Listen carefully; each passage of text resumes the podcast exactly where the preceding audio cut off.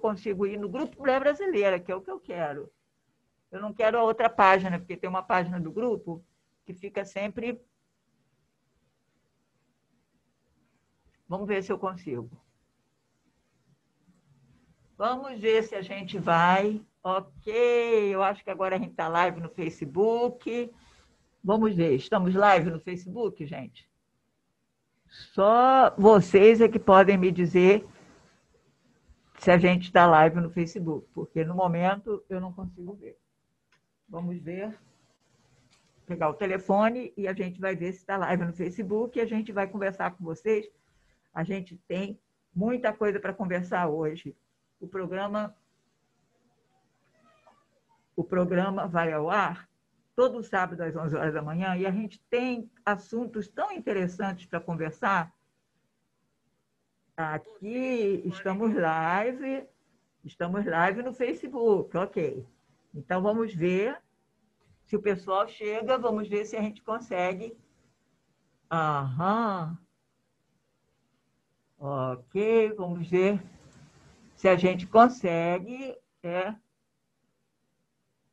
a gente consegue fazer o programa. Ok, bom dia, gente. Vamos falar novamente. A gente está no ar com o programa Estação Mulher. Eu vou pedir a Jamila está com coisa cortada. Eu não sei se eu vou conseguir colocar o som da Jamila, porque aqui o meu som não está. O meu som não está saindo. Heloísa, você está me ouvindo? Heloísa, você está me ouvindo? Alô, alô, vocês estão me ouvindo?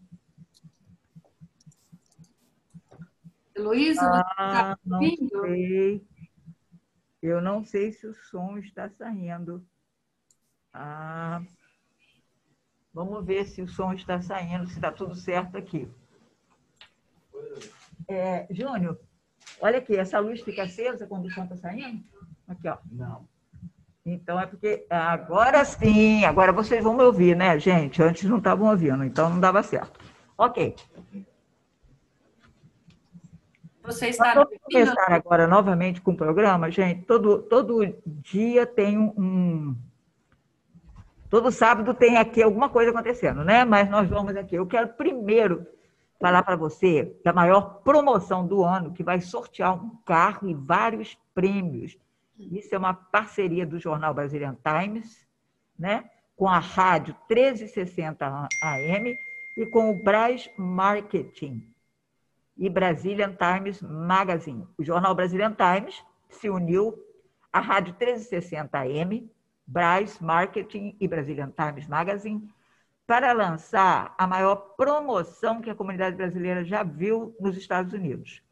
Ano novo, carro novo, né, gente? Vai reunir as lojas brasileiras em um grande evento que sorteará um carro, iPhones e vários outros prêmios para agradecer aos clientes que investem no comércio local. Olha que legal. Olha só, você quer saber mais informação? Você vai ligar para Liliane Paiva no telefone 617 777 4139. Legal, né? Vou repetir. Liliane Paiva, telefone 617 777 4139. Muito bem. Agora vamos lá começar, vamos tentar conversar com a Jamila, ver se eu consigo que a Jamila, colocar o som da Jamila no ar. Eu preciso que quem está no Face me diga, e na rádio, me diga se, se tem, me diga, por favor, se vai ter, se, se, vai, se o som está funcionando. Vamos lá, eu vou ver. Engraçado que isso aqui não está muito eu vou. Eu vou ver, vamos ver, vamos ver, vamos ver se a gente consegue fazer isso direito. Aham, ok, vamos ver. Ok, Simônia está aí. Simônia, querida, bom dia. Simônia, eu vou colocar a Jamila no ar, você me diz se a voz dela vai sair bem no Facebook, tá certo? Me diga que se não sair bem, eu vou pedir ela para telefonar e a gente faz pelo telefone, embora o telefone também não seja uma coisa muito animadora. Então, eu vou tentar, mas eu acho que eu não sei se eu vou conseguir fazer esse a Jamila funcionar. Mas, enfim, eu vou dar um bom dia. Jamila, você está aí? Está me ouvindo bem? Estou te ouvindo, Heloísa. Você me tá ouve? falando. Você está me ouvindo bem? Eu estou te ouvindo. Muito bem. E você me ouve? É, eu acho que o som do computador está baixo. Ok. E não dá para. O som eu tá no- não sei. o tá no mais alto, é é Heloísa. O som, o som é, o problema é que o som não aumenta, por isso que ele não funciona. Uh-uh. Não funciona, sinto muito. Ah, tá. É, é uma pena, viu? Porque eu queria que as pessoas vissem você e as pessoas aqui nem estão vendo você, não sei por quê. Enfim, Jamila, faz um favor para mim, liga o número que eu te dei. Você pode ligar aquele número? Liga, 617, liga, liga liga. pelo WhatsApp. Tá, 617, tem que ser pelo WhatsApp. 617 764 2169. Estou ligando agora. Porque aqui não tem som. Ah, que pena. Eu vou deixar o programa aqui, porque eu estou gravando. E eu sei que o som vai sair. Regina, você está aí, me diga se vai. Você está ligando? Tô, tô ligando. Não está não tá chamando aqui. Não, 764. É, não está chamando. Heloísa, você me mandou o Brazilian Women's Group. Será que eu liguei deixa eu ligar, desculpa. Peraí que eu tenho o seu telefone. Peraí, Você está aí? peraí. Isso aqui parece programa do, do interior, né? Eu vou ter que chamar o pessoal. Agora, agora tô, tô ouvindo, Jamila. Vamos lá. Tá. Ok, você está me ouvindo? Eu tô te ouvindo. Você quer que eu continue no Zoom e falo pelo telefone? Fica no Zoom e fala pelo telefone. Ela ligou do WhatsApp, não foi, Jamila? Foi, liguei pelo WhatsApp. Ela ligou pelo WhatsApp. Isso é na rádio? Era rádio. Então tá- o som na rádio está saindo bem. Mas tá saindo. Eu não tô escutando o que ela tá falando na rádio. Só você que tá escutando. É, não, eu estou escutando aqui, não estou escutando ali. Aqui não tem som. Tá, mas a rádio tá escutando. Tá, e eu boto o telefone aqui. Ok, Jamila, vamos lá, vamos ver se dá certo. Vamos Tá conversar. legal. Heloísa, mas eu deixo o som no Zoom ou não? Pode deixar do jeito que está, que está funcionando. Tá, ok. É porque. Você bem, você fala alto, tá? Ah, tá. No meu telefone eu escuto um eco, mas tudo bem. Ah. Vocês não estão escutando eco. É, Não, eu não estou ouvindo eco aqui. Então, vamos- eu espero, eu espero que as pessoas no Face possam ouvir bem você, porque esse é o programa que a gente tem tido na rádio. A gente consegue fazer isso. Então, o que eu queria. Gente, a Jamila, eu tenho que dizer que é uma amiga de muitos anos. Eu acho que é uma das pessoas- primeiras pessoas que eu conheci aqui, logo no início dos anos 90, quando eu ainda estava terminando meu curso na faculdade, eu encontrei a Jamila em Somerville. Eu acho que deve ter sido 91, 92. E, e aí a gente ficou muito tempo fazendo muitas coisas, muita, muitas atividades comunitárias em Somerville. Depois a, a Jamila teve filho e aí a gente meio que ficou, cada uma tratando da sua vida e nos reencontramos, sei lá, dois, três anos atrás. Jamila, conta, começa contando a tua história para gente. Quando é que você veio? Por que que você veio? Então, eu eu, você já estava na Comissão de Direitos Humanos, não é isso? Isso, isso. Eu cheguei aqui nos Estados Unidos em 89. E foi ah, quando eu cheguei aqui, eu estava no Brasil, eu tinha acabado, tinha trabalhado como assistente social por uns dois anos, e eu queria fazer o mestrado no Brasil. E eu tinha que aprender inglês, porque você sabe que no Brasil, para você estar num bom programa de mestrado, você tem que falar uma outra língua, né? E eu, eu, eu tinha uma amiga que ela me disse, ah, Jamila, vai para os Estados Unidos, você fica lá três meses, você vai estar... não, se fica lá um mês, você vai estar entendendo tudo. Você fica três meses, você vai estar falando perfeitamente. Aí eu vim, né, com essa ilusão de que eu ia vir, iria aprender a, a falar, né, essa, essa coisa do inglês muito rápido. Mas eu cheguei aqui e investi muito no inglês. Desde que eu cheguei aqui, eu tenho, eu, eu não falava quase nada, falava muito pouco. Mas eu, a primeira coisa que eu fiz foi ir para aulas de inglês no Harvard Extension, que tinha um curso que eram todas as noites e eu ia sempre, todas as noites. E Mas passou um mês, passou três meses, e você sabe que não funciona assim, né? Não é, você não, você não aprende assim o inglês, né? A gente passou anos antes de eu me sentir semi-confortável, né? Que hoje eu, eu sinto que eu, o meu inglês é muito funcional. Eu estou aqui há quase 30 anos, mas é, é sempre o inglês do imigrante, né? Por mais que a gente tenha estudado, por mais que a gente tenha, né? É, os meus filhos falam, mãe, você não tem sotaque. Aí eu falo, não, meu filho, é porque você me conhece desde, né? Você me conhece, você me conheceu assim, você já não ouve mais. Ele já não identifica. Falando, é. E depois eu conheci o Luiz, que é o meu marido até hoje, eu conheci logo depois que eu cheguei. E fui ficando, né? E essa coisa de imigrante, você vai falando assim, eu vou ficar mais um mês, vou ficar mais dois meses, vou ficar mais três meses, né? Aí depois você fala, ah, mas eu vou ficar mais um ano até que eu consigo isso, vou ficar mais dois anos até que eu consigo aquilo, né? Aí chega um dia na sua vida que você fala assim, eu não posso mais falar que eu vou que eu vou voltar, porque quando a gente fala que vai voltar, você fica naquela situação que você não planeja nada para aqui, né? Você não abraça o país, você não não é sua casa, né? Você está sempre pensando em voltar para casa. E depois de muitos anos que eu me dei conta disso e eu falei, sabe de uma coisa? Eu não vou planejar mais voltar, porque até hoje, né, as pessoas me perguntam, eu estou aqui há quase 30 anos, as pessoas me perguntam, você vai voltar? Eu prefiro falar não, mesmo que tenha a possibilidade de um dia a gente estar tá voltando para a nossa pátria amada, né? Mas eu prefiro falar não porque me dá aquela estabilidade e sensação de que é aqui que está a minha vida e os meus planos estão aqui. Então, então você queria falar, você estava perguntando mais sobre a minha história. Eu perguntei, sim, porque eu, quer dizer, você veio com a maioria dos brasileiros com o plano de voltar em dois anos? Não, eu pensei em voltar em três ou quatro meses.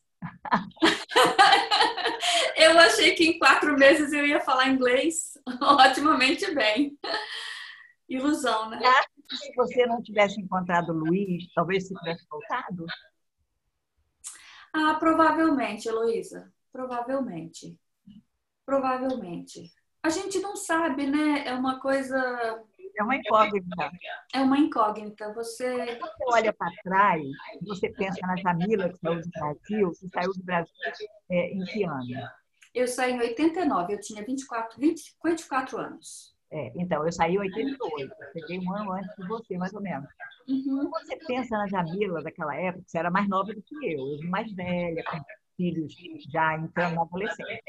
É, é, você, você consegue imaginar como que a sua vida seria diferente se você não tivesse vindo? Que, que Jamila seria aqui no Brasil? Você acha que seria a mesma? Você acha que a sua experiência de imigrante abriu a sua cabeça, deu a você novas oportunidades, fez você ver a vida de outra forma, que você veria se você tivesse ficado lá, você é do Espírito Santo, né? Você conhece a Cora Coralina? Uhum. Yes. Claro. E, pelo que eu sei, ela viveu num lugar só a vida inteira. Uhum. Eu não estou me comparando a ela, mas estou me comparando assim experiências de vida em geral, né? Ela viveu num lugar só a vida inteira e ela tem uma perspectiva que expande é, cultura, expande é, gênero, é, é, é, é, não, não, não é limitada por nenhuma dessas coisas. Hum. Então, eu acho que eu sou uma pessoa que sou aventureira, eu sou exploradora, e eu acho que você pode ser aventureira ou exploradora aqui ou lá eu acho que a experiência de imigrante é uma experiência dolorida. Se eu soubesse o que eu sei hoje, eu não sei se eu ia querer passar por uma experiência dessa, né? É, esse distanciamento físico da família, essa, né, os seus pais envelhecendo, você está aqui, essa. Então eu não sei. Eu acho que essa experiência de imigrante é muito rica, é muito rica. Mas, em geral, a vida em geral é rica, né? E eu acho que a riqueza das suas experiências não depende de onde você está, depende da, do que você lê, do que, que você está aberta, de como você se abre, né, para as coisas que te aparecem. É verdade. É. A gente supera muita coisa a gente não, de, não, de não vir ou de realmente voltar. Né? É. Aí você conheceu o Luiz, você casou, você ocupou cargos na, na, na cidade de Somerville, né? na comissão, você foi diretora na Comissão de Direitos Humanos e outros, e aí você engravidou. Estava planejada a gravidez? Pois é, não, antes de eu, tá, de eu ser a diretora da Comissão dos Direitos Humanos, e eu não sei se você lembra, Heloísa, era uma coisa muito nova isso de ter uma imigrante trabalhando para uma prefeitura uhum. num cargo de diretora, né? Quem era o prefeito? Era o Capuano? Era o Capuano. Hum. Era o Capuano. E eu me sentia assim muito. Antes disso, eu trabalhei também no Cambridge, no Cambridge Hospital antigo como intérprete. Hum. É, não tinha mas, falar, não tinha. Era o Cambridge Hospital, o, Cam, o Somerville Hospital, Everett Hospital, eram todos separados. E eu trabalhei lá como intérprete e depois eu fui para essa posição na cidade de Somerville, que foi foi muito amedrontador, foi muito difícil para eu conseguir porque eu voluntariava para a comissão. E eu estava aqui então há alguns anos e na época que eu fui entrevistada, eu não sei porque Somerville sempre foi uma uma cidade que atraiu muito assim notícias, né? Então, na época que eu fui entrevistada, eu lembro que eu fui entrevistada por 11 pessoas e tinha jornalistas na sala. E eu me lembro que o meu inglês era muito precário. E a, a pergunta que eles tinham para mim é: será que eu ia conseguir liderar assim? Eles me acharam quieta, porque eu não conseguia falar, entendeu? Eu, a minha, eu não conseguia ter os meus pensamentos fluindo. E ah, eu, eu, quando você não consegue falar, você fica quieta, né? E eles me falaram, eles me, ah, eu tinha uma pessoa que eu conhecia, que era parte da entrevista, ela falou, Jamila, a dúvida está sendo que você é muito quieta, será que você vai conseguir exercer liderança? E, pois é, é... aí eu estava falando... Essa pergunta? Eu estava falando com uma outra amiga e eu falei, olha, eles estão questionando a minha habilidade de liderar. Aí ela falou, Jamila, eles teriam questionado o Gandhi se eles tivessem conhecido o Gandhi na sua idade. Eu estou falando isso não porque eu estou me comparando com o Gandhi, mas não é. E isso me deu uma perspectiva, sabe? E eles me perguntaram essa pergunta diretamente. Eu falei: olha, existem vários tipos de liderança. Existem lideranças quietas. Você não tem que ser flash, você não tem que ser cowboy para exercer liderança. E isso parece que aquietou os medos, mas foi um, um processo muito difícil. Depois foram vários passos de entrevista, foi muito burocrático. Depois teve que eu tive que ser entrevistada pelo Board of Aldermen e essa coisa, processo que estão os vereadores, a, Câmara em, em, em sessão. Então, para mim, que estava né, com, de novo, um inglês muito. É, essa, sabe quando eu te falei que eu sou aventureira? Não tem nada a perder, né? Ah, eu vou ver, eu vou lá, vou ver o que, que dá, né? E fui. E, e foi legal, foi uma experiência maravilhosa. E depois disso, como você sabe, Heloísa, eu fui para a universidade, para Fletcher School, Uhum. E de lá, eu vou chegar à sua pergunta, tá? Ah, eu de lá. fui trabalhar numa firma particular. Depois eu fui, exatamente. Uhum. Aí o Luiz e eu sempre pensávamos que se a gente tivesse filhos, a gente não queria ter um só. A gente nunca sabia se a gente ia querer ter filhos ou não, mas a gente não queria ter um só porque ele é filho único e é uma coisa muito difícil. Eu cresci com nove, oito irmãos e irmãs, a gente somos uma família de nove. E eu, eu, a minha experiência crescendo foi maravilhosa. E a dele, experiência como filho único, não foi. Então, a gente não queria ter filho único. E, então, a gente demorou muito. E, bom, aí a minha carreira foi progredindo, né? Eu fui para Fletcher, de lá, é, você sabe quando você está no lugar certo, na hora certa? Eu fui recrutada através de um dos meus professores, eu fui recrutada por uma consultoria e fui me dando muito bem, fui tendo promoções, me dei muito bem no meu trabalho. E aí a gente decidiu, pensa, planejamos ter, né? Porque quando você está pensando, vou ter filho, não vou ter filho, metade do tempo você acha que vai, né? Você está convencida 100% é a melhor coisa que pode me acontecer. E a outra metade você fala, nossa senhora, será que eu vou fazer isso, né? E aí você pensa assim no mundo, essa coisa de você, não só em você, a sua carreira como mulher, mas é, o mundo é, é complicado, né? Botar filho no mundo é uma coisa, é uma responsabilidade por uma vida, né? Eu pensava muito nisso. Será? É uma, o mundo é tão angustiante, né? É, a gente, será que a gente põe um filho no mundo? E o que, que é essa coisa de ser alegre ou sofrer? O que que, né? Como dizia minha avó, minha avó quando via bebês, ela pegava nos pezinhos, ela falava assim: por onde que esses pezinhos vão andar? E eu sempre pensava nisso, né? A gente põe um filho no mundo e aí vai para onde? O que, que vai acontecer? Bom, aí acaba que eu engravidei a primeira criança. Eu amei ficar grávida. Eu estava assim, radiante, feliz. Eu estava. É, no dia do meu parto, a gente tinha uma reunião muito importante na companhia. Eu, eu na época, eu estava dirigindo a pesquisa global da minha companhia. E a gente estava tendo uma reunião muito importante e eu telefonei para o cara que era o presidente da companhia e falei: Olha, não posso ir para o trabalho hoje. Era três semanas e meia antes do, bebê, do meu do bebê estar tá marcado para nascer. Eu falei: Olha, eu não posso para o trabalho hoje porque eu estou tendo bebê. aí, ele, aí ele falou assim: Ai, que susto que você me deu, né?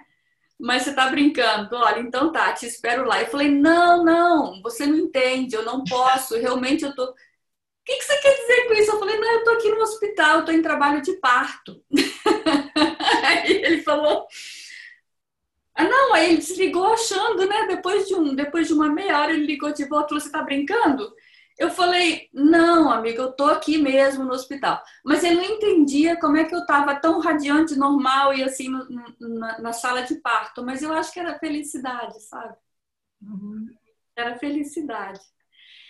E. Você é, sabia o que teria? Sabia. Naquela época sabia. Já se sabia. Eu fiz a amniocenteses, eu já dei o nome do, do bebê antes, já fiz tudo. Mas, assim, é... aí quando você é mãe, eu acho que, acho que todas nós sentimos isso, Luiz, e você provavelmente sentiu também. Eu. É uma emoção muito grande, né?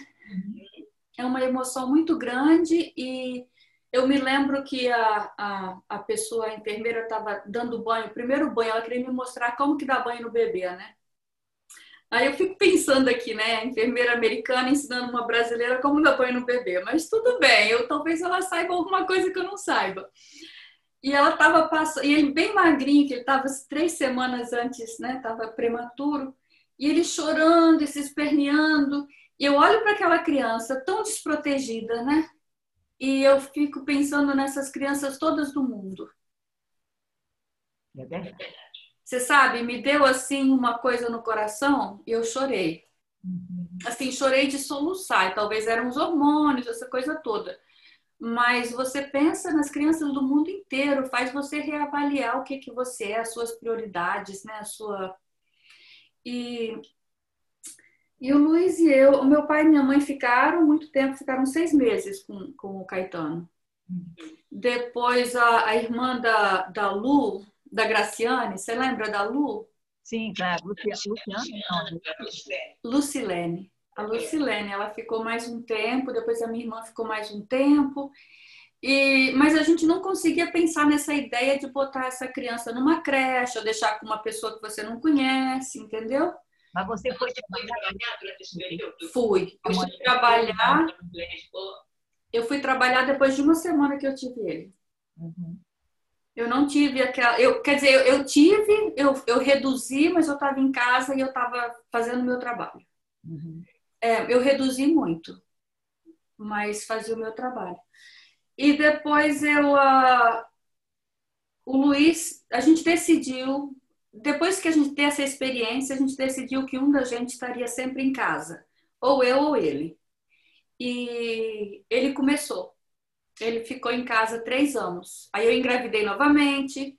Assim, eu amei estar grávida. do trabalho. Sim, ele saiu do trabalho e ficou em casa. Porque a gente, deci... a gente pensou que ele ficaria três anos, depois eu ficaria três anos e assim. A gente pensou em revezando. Uhum. E Aí você engravidou a segunda vez. engravidei a segunda vez e continuei no trabalho porque eu ganhei uma outra promoção e era difícil, entendeu? Você tá saindo. Uhum. E eu acho que o, o meu chefe achava que eu ia sair e me deu outra promoção. Uhum. E eu continuei. Mas o que acontecia é que quando eu, eu antes de eu ter filho, o meu trabalho envolvia muita viagem. Então eu viajava para vários lugares porque o, o meu trabalho era aconselhar companhias na estratégia de marketing. Desculpe, é, cortei você, Jamila. No... Liga novamente, perdão. Tá, peraí. Você não consegue me ouvir aí, não? Eu cortei porque entrou uma ligação e eu cortei a ligação errada. Ah, tá. Peraí, então. Pode eu- ligar para o meu, pro meu WhatsApp que está funcionando. Tá. Tá bom aí? Ótimo. Pode, desculpe, continua, que a sua história está me deixando emocionada. Ah, Tira, peraí.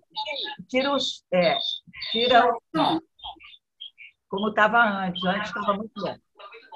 Ok, tá melhor? Melhorou? tá melhor. Tá melhor. Ok. Então tá. Eu esqueci onde é que eu tava. Tá Eu sou contadora. Você achou? o chefe é, desconfiou que você ia pedir demissão, aí ele deu uma promoção para segurar você. Né? E, claro, vai ser nada pelos acontecimentos. Né? Isso, exatamente. E provavelmente é político agora. Sim, e também tinha um bônus me esperando. E você vai esperando mais um ano por causa do bônus, entendeu? E você vai ficando, né? E você era a única que estava é, fazendo dinheiro. Eu era. O Luiz estava em casa o tempo integral com as crianças. Uhum. É. Quando eu tive o meu, o meu segundo menino, ele, e, a- e o Luiz continuou ficando em casa com os dois rapazes. E eles têm 18 meses de diferença. E quando ele tinha um mês e três, um ano e três meses, o meu pai morreu. Mas o meu filho também teve uma, uma coisa muito, uma, uma situação muito ruim. Ele teve um febrile seizure. Como é que chama isso? É uma É, uma, é como uma, é uma, uma convulsão? convulsão de- por causa de uma febre muito alta. Ah, tá. E normalmente essas convulsões demoram poucos minutos, menos de minutos. Mas a dele demorou horas. Hum. E quando teve uma. Como. É, é uma história longa, uma outra hora eu te conto isso. Mas quando eu cheguei lá no hospital, ele foi antes com o Luiz, com a ambulância. Quando eu cheguei lá, me parecia que ele já tinha morrido. E o médico, que é o nosso médico, o médico dos meus filhos até hoje, ele falou: Jamila, se ele não morrer agora, ele não vai, ele não vai conseguir ser funcional. Então, Convulsão é você não a língua. né? Eu tive convulsão. você já teve? Eu tive. eu tive com 16 anos, duas seguidas assim, é diferença de dois dias. E nunca mais? Nunca mais. Mas É, eu tive um filho, um irmão de mamãe, que um é, epilético. ele Ele morreu morreu, coitada, grado. num num riacho Acho que não, mal cobria seu pé. Ele teve uma convulsão, caiu do cavalo, né, fazendo, né, provavelmente caiu de cara na, na água. Uhum. E ele teve convulsão sozinho, morreu.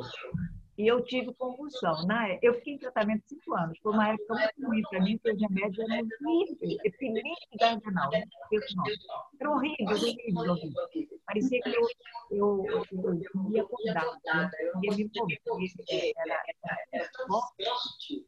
Uhum. estava paralisada e eu queria, eu queria acordar, eu queria mover os braços e eu não conseguia, entendeu? Porque o remédio era muito forte. Eu não queria aquela esperança. nunca na minha vida. Uhum. Ah, e o médico na época, porque papai e mamãe me levaram para o psiquiatra, ele disse que era uma questão hormonal. Só um minutinho, Luísa. Estou vendo o Luiz lá. Tá vendo o Luiz lá atrás? Ô, Luiz, traz os meus ear earbuds. Traz pra mim os earbuds. Traz os earbuds. A Heloísa tá te vendo ali, ó. Eu estou dando adeuzinho, Luiz. Um beijo grande. Sabe onde tá os earbuds? Não, deve estar na cozinha lá no meu quarto. Então, ele disse que tinha sido, podia ser um problema hormonal, mas eu me lembro que depois eu estou contando isso por causa da gravidez. Quando eu tive meu filho César, depois que nasceu, eu estava muito nervosa. E, sabe, eu não tive depressão por parte, eu nem falava de depressão por parte. E aí eu fui. Ai, deixa eu tentar. Ok, desculpa. Acho que consegui. Uhum. Ele disse para mim, ele fez um eletrocardiograma, é, não, eletrocardiograma, né? Sim, É, sim. ele fez, quando eu vou buscar o resultado, ele disse assim, Você nunca podia, você não devia tido um filho, você não pode ter filho. Uau. porque as suas você, você pode ter câncer durante o. Durante estado.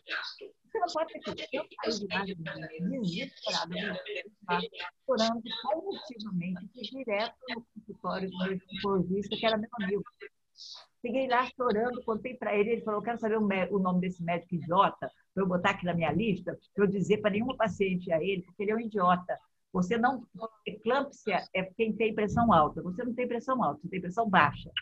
Não tem nada a ver, não tem nada a ver. Você pode ter quantos filhos você, você quiser. Então, eu estou só contando porque tem a ver com o processo de gravidez. Né? É. Mas continua a tua história. Aí ele teve esse problema e o médico disse que ele podia não ser. É. Não seria funcional. Não seria funcional ou que ele ia morrer, mas isso para mim foi um baque muito grande, entendeu? Porque depois disso ele foi maravilhoso, ele melhorou, se recuperou totalmente, ele é 100%, e, sabe? Não, é, graças a Deus, né? Ficou é, sequela, né? não ficou sequela que a gente possa ver. Mas pra gente, sabe, eu passei horas da minha vida pensando que meu filho tinha morrido. Isso é uma coisa muito forte. Deus, É, isso é uma coisa assim que você não esquece. você não pode imaginar. Você não pode imaginar. Você não esquece, é uma é um- Trauma, né? uma dor no coração, é um desespero Uhum. você né, não consegue imaginar. Ah, Uhum. você tem esses, não tem os outros, esse não dá pra mim, Luiz. Não, tá bom então, não tem problema. Só se você achar os branquinhos, que esse não cabe aqui, ó. Aqui. Não, então tá bom. Então, desculpa, eu tava pensando que se eu achasse o, do, do- o da orelha, ele iria melhorar o som, mas talvez esteja indo tudo bem, né? O som. Não, para mim tá legal aqui. Eu espero que o pessoal não tenha. É, não sei se tá no Face, mas tudo bem. Então, Heloísa, então isso assim, essa- essas são as coisas que afetam você como pessoa, como profissional, como mãe, né? Uhum. Isso é as suas emoções, as suas atenções, porque você me conhece de antes. E antes eu, eu sempre mergulhei nas minhas experiências. Então, quando eu estava trabalhando para a cidade de Somerville, eu pus todas as minhas energias. Eu ganhei prêmios, né? Eu ganhei citation do governador, ganhei citation do State House. Eu fiz um trabalho assim que eu me sinto orgulhosa. Eu, eu, eu acho que porque eu botei muito, botei muito meu coração naquilo que eu faço. Quando eu fui para a universidade, quando eu, eu- essas coisas eu sempre, sempre trabalhei com muito empenho, né? Mas quando você é mãe e tem essas emoções fortes, é, você se divide, né? Você não consegue estar mais 100% em lugar nenhum. Verdade.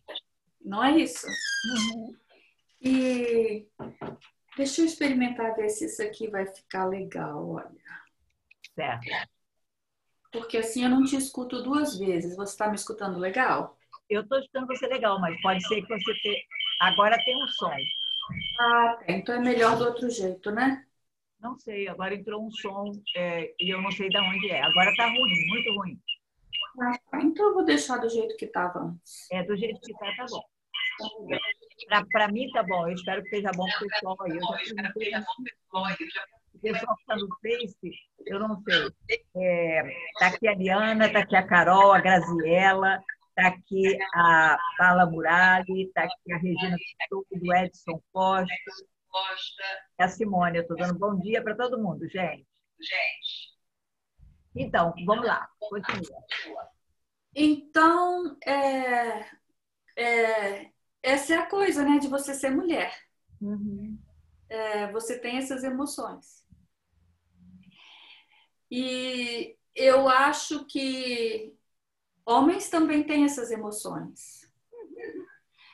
Mas eu acho que, do jeito que a sociedade está estruturada, eu acho que os homens estão programados assim, no seu, no, crescendo, né, para suprimir um pouco essas emoções. Uhum. Mas como a gente tem essa responsabilidade de amamentar, né? Você imagina isso? Na época eu tinha uma máquina daquelas de tirar o leite que eu levava para o trabalho. e era muito barulhento. Eu fechava a porta do meu escritório e ainda assim as pessoas ouviam. É, e eu comecei a pensar né, nessa coisa dos meus três anos, que o Luiz vai ficar em casa três anos, depois daqui a três anos eu engravidei pela terceira vez da minha filha. E comecei a pensar, será que eu vou conseguir continuar? Mas no trabalho me afetou, porque eu já falei, já não vou mais viajar. Então, a minha posição que era eu, eu ser analista, estava fora, falando, aconselhando corporações, né? A gente tinha vários clientes grandes, Verizon, uh, Deutsche Telekom, Telecom Portugal, essas telecomunicadoras todas do Brasil eram nossas clientes, a Anatel era nossa cliente, é, vários reguladores em várias partes do mundo eram clientes. Então, essa, essa minha coisa de viajar, e, por exemplo, no hotel sempre tinham conferências, nos levavam, eu já não fazia mais isso, porque eu não queria deixar meus filhos. Então, isso começa a te prejudicar, né? E aquela coisa de você. Tá, você trabalha e fala com os clientes a semana inteira e no final de semana você escreve os seus relatórios, faz suas apresentações, eu já não podia mais fazer isso. E é claro que eu acredito, Heloísa, que nos anos 90, início dos 2000, a gente não falava em self-care. A gente, e no mundo corporativo que eu estava, as pessoas não tinham um limite entre vida pessoal e profissional. Uhum. As pessoas trabalhavam, né? Não tinha essa coisa, isso não é o meu trabalho. Tinha aquela coisa, é o que, que eu posso aprender, como é que. É, é, era, uma, era, uma, era uma coisa diferente. Hoje em dia eu vejo que esses millennials, eles têm uma ideia muito melhor de. Estão falando muito mais em equilibrar trabalho com, né, com a vida pessoal tem essa ideia muito desenvolvida agora de self-care, fala-se muito nisso, né? Como você vai se cuidar? Como que você. Eu acho que é porque na nossa geração a gente abusou dessa coisa de né, virar só o profissional e não tomar conta da vida pessoal. E eu acho que nessa geração mais nova, as pessoas estão muito mais falam sobre isso e lidam com isso no trabalho. E eu vejo as pessoas que trabalham comigo hoje falam: olha, é sexta-feira, às cinco da tarde. Tchau, hein, gente? Entendeu? Hum. E eu, até hoje, eu tenho aqueles maus hábitos, né? Até hoje eu estou trabalhando no fim de semana porque é um, um hábito, é um mau hábito. Uhum. Mas, bom, depois que a minha filha nasceu, já eram três crianças e foi o Luiz teve. Você uma... até ela nascer? eu trabalhei até a minha gravidez de cinco meses. Aí depois o, o Luiz teve uma oportunidade muito boa de trabalho e eu, eu voltei, eu larguei, eu saí do meu trabalho. Foi difícil? Não, foi um alívio. Foi um alívio, porque eu não estava conseguindo fazer duas coisas ao mesmo tempo e me dedicar. Uhum entendeu? Então, mas eu pensei que eu ficaria em casa três anos. E a coisa muito legal é, eu lembro que quando o Luiz estava sendo entrevistado, a, a área dele é saúde pública e ele trabalha com administração hospitalar. E quando ele estava sendo entrevistado, muitas mulheres o entrevistavam e falavam: Nossa, você ficou em casa com seus filhos três anos, que coisa maravilhosa, né? É, de, não é o normal. Mas aquela recepção que eles davam para ele, ninguém falou isso para mim. Nossa, você ficou em casa 13 anos! Claro, assim, você, a mulher é quase uma obrigação, quase não é uma obrigação, né? É o Estado. Mas no caso dele, foi visto como uma experiência positiva. No meu caso, como é que é visto? Como os anos que você perdeu. Sim. Mas eu vou te dizer, quando eu fiquei em casa, eu fiquei em casa há 13 anos. E quando eu fiquei em casa, eu sinto que eu tirei um PhD em Human Development. eu não tô brincando, não. Porque é, eu, eu vou só te falar, Heloísa, que eu, eu me sinto muito privilegiada, assim, de poder ter feito isso, né? E é um, é um privilégio que né, não são todas as pessoas que têm. Sim. E eu, eu me senti assim, foi, eu fiz com muito amor, não, não teria feito diferente. E quando eu estava saindo do trabalho, muitas amigas falavam, Jamila, não é muita gente que chega onde você está. Uhum. Principalmente mulher, setor privado, dominado por homens. Imigrante. Você é imigrante. Essa coisa toda. Então, eu tive essa pressão das, das, das pessoas em volta de mim com essa ideia do que, que é o sucesso, né? Uhum. Você está indo bem. E, e para mim, eu também tinha aquela coisa, aquele orgulho de falar assim: é legal isso porque é uma conquista para as mulheres. Porque eu fui a primeira pessoa daquela companhia que devia ter uns 300 empregados a ficar grávida e ficar mais três anos no trabalho. Porque as pessoas não conseguiam. Algumas, algumas das minhas colegas, elas saíam para engravidar, porque o estresse era tão grande que elas não conseguiam engravidar. Então, elas saíam antes de engravidar para poder engravidar. Então, é... assim, então é pressão, né? Muita pressão, porque você como mulher você tem muitas é, essas essa, uma vez que você chega numa certa numa certa é, num certo nível de conquistas você sente que tem que continuar indo porque é assim que você é, honra né, as oportunidades que foram te dadas, é assim que você mostra que é possível, é assim que você. Né? Então, quando você cai naquela coisa de falar, não, eu vou parar o trabalho para dar conta da família, aí vem aquele sentimento de culpa, vem aquela coisa, né, de falha, de, né? E eu fiquei muito tempo, por exemplo, sem ter coragem de entrar em contato com meus professores da, do mestrado. Por quê? Porque eu sentia vergonha, sentia que eu estava é, não estava vivendo para as expectativas deles. Porque, por exemplo, quando eu estava no meu trabalho, eles estavam sempre é, me, me em contato, entendeu? Tinha sempre aquela aquele carinho, eles me deram muito carinho e muita, muito apoio, né? E de repente, no meio desse apoio todo, você fala tchau, Uhum. né? Mas é, eu gostaria de ter tido as palavras que eu tenho hoje para dizer que eu, eu tenho escolha Uhum. e essas escolhas dependem né, do meu bom julgamento. E o meu bom julgamento estava me dizendo que era a melhor coisa que eu podia fazer para mim como pessoa, para os meus filhos. Eu acho que foi muito positivo eu estar em casa.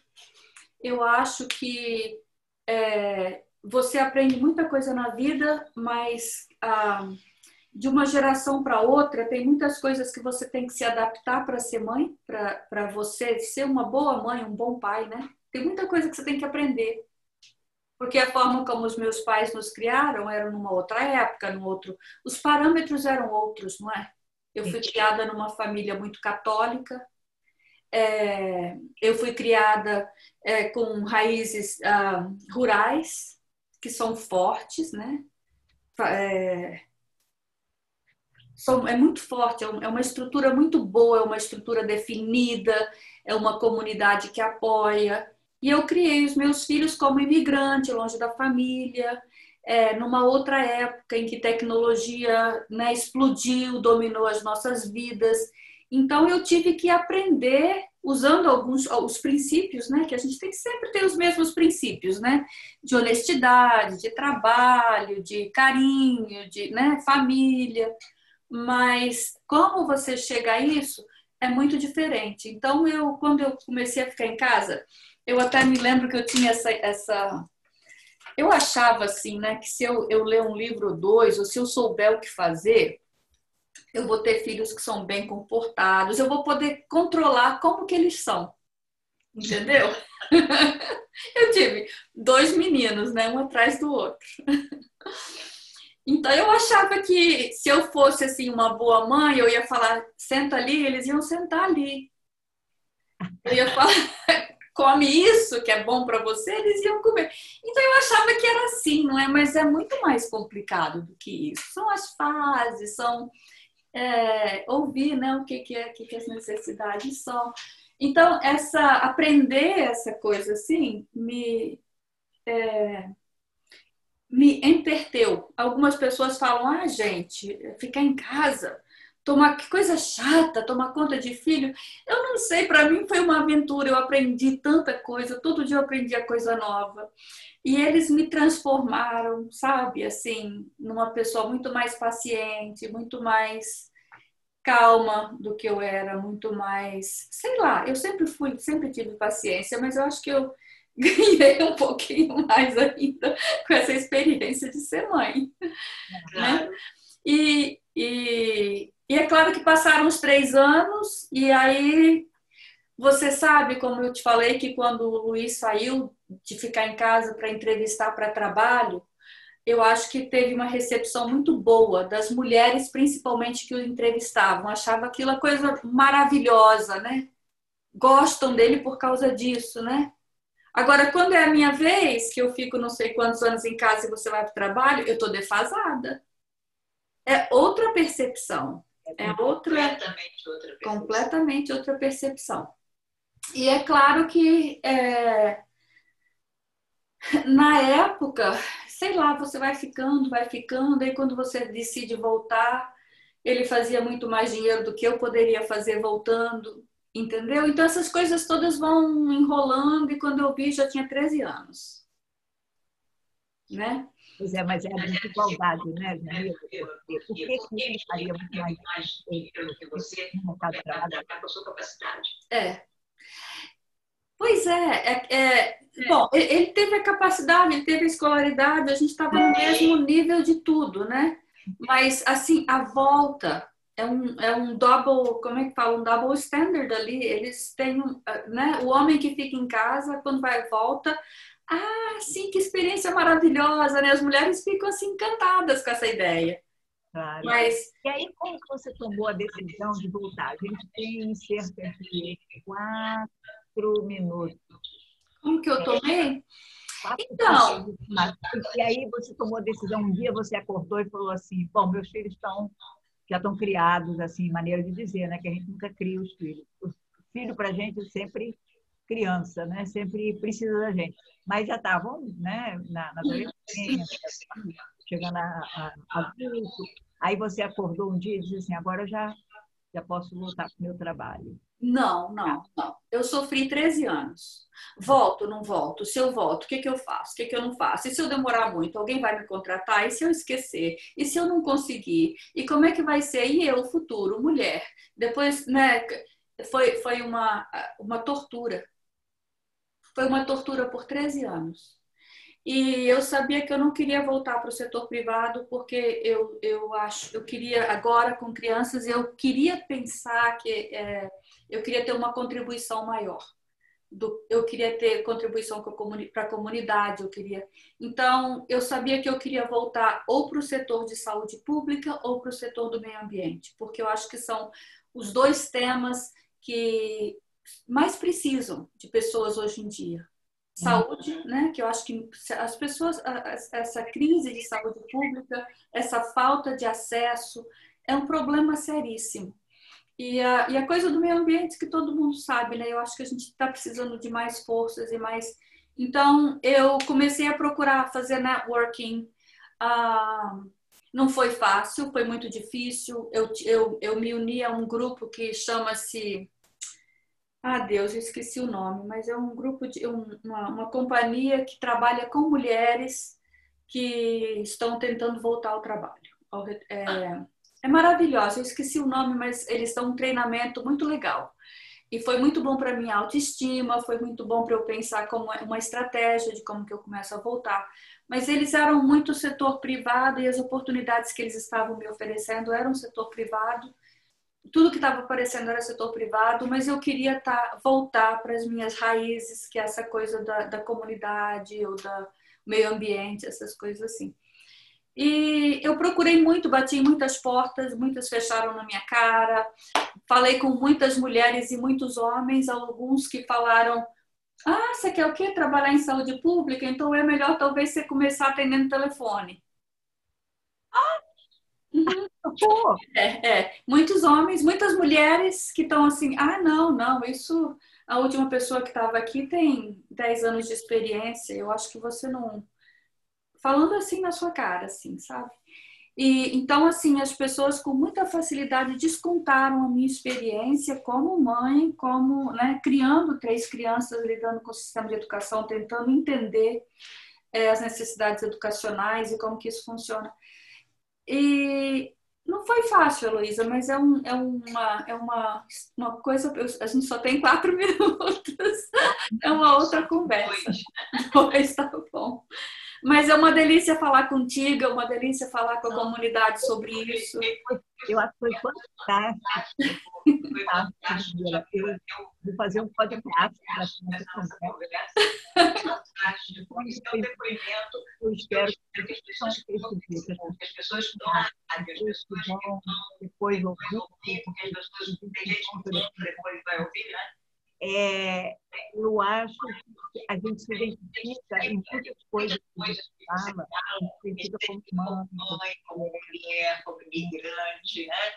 E é muito legal ouvir uma história assim, porque você é o peso da culpa e da cobrança que cada uma de nós põe a gente, que a sociedade precisa da gente. Né? A mulher não tem que se não dá certo a família, se há uma separação, se acontece alguma coisa com os filhos. A responsabilidade da mulher, da, mulher, da mãe, não cuidou, negligente, alguma coisa.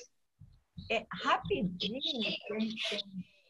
menos de um minuto, eu, eu agora estou curiosa de ouvir o depoimento do Luiz, mas da sua perspectiva, como é que o Luiz pensou esses três anos? Ele, ele gostou ou ele fez porque era opção do momento?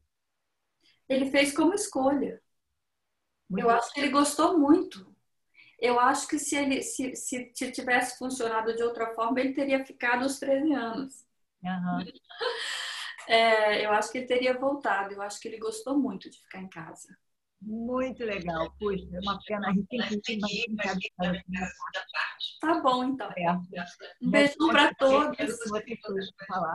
Beijos grandes, Jamila. Obrigada. Foi muito legal. Gente, eu espero que vocês voltem sábado que vem, 11 horas da manhã, outro conversa. Né? E mais, mais conversa. Tchau. Beijão para todos. Obrigada, Luísa. Tchau. Tchau.